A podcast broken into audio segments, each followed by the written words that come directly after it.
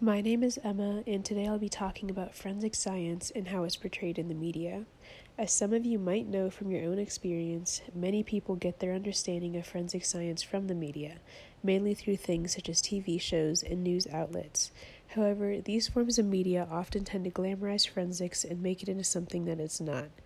I'm not saying that the forensic work we all see in the media is night and day compared to real life, but some parts of it tend to be exaggerated. And media outlets do this to make the science side of solving a crime more appealing to their audience. Even factual based TV shows, such as Forensic Files, oversimplify their procedures used to capture the criminal, which leads to a misinterpretation about the field. So, today, I'll be going through the biggest misconceptions about forensic science and how those incorrectly portray the topic. The first biggest misconception is through fictional crime shows on TV, such as Criminal Minds, Bones, CSI, Crime Scene Investigation, etc. However, these shows portray some of the biggest misconceptions about forensic science and also the most well known ones, since these are where the majority of the public gets their understanding of the field from.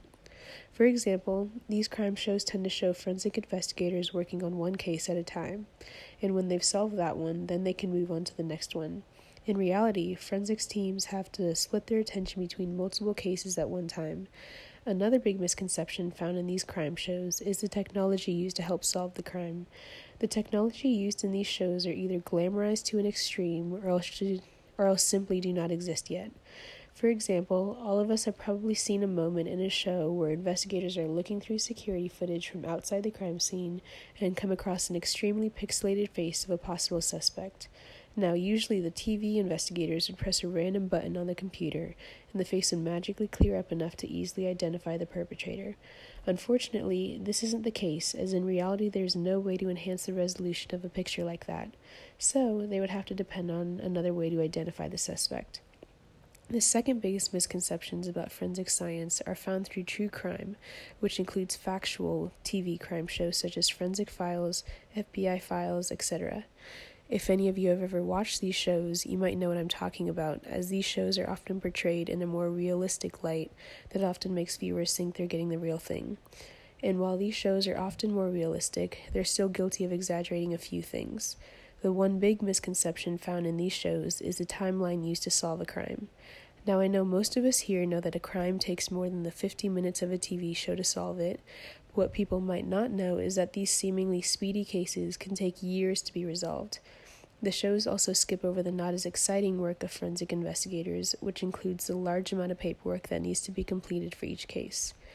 Now, these misconceptions have an impact on things other than us simply not knowing a lot about forensic science.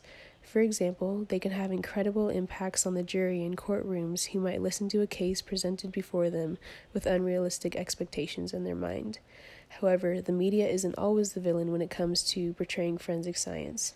Shows such as Dexter have made the public more aware of the different fields within forensic science that they might not have known about otherwise, such as the bloodstain analysis that is portrayed in the show. Now, I'm not telling you to do research on different jobs or sus- subjects before watching a TV show, so your understanding of that topic isn't built on misconceptions.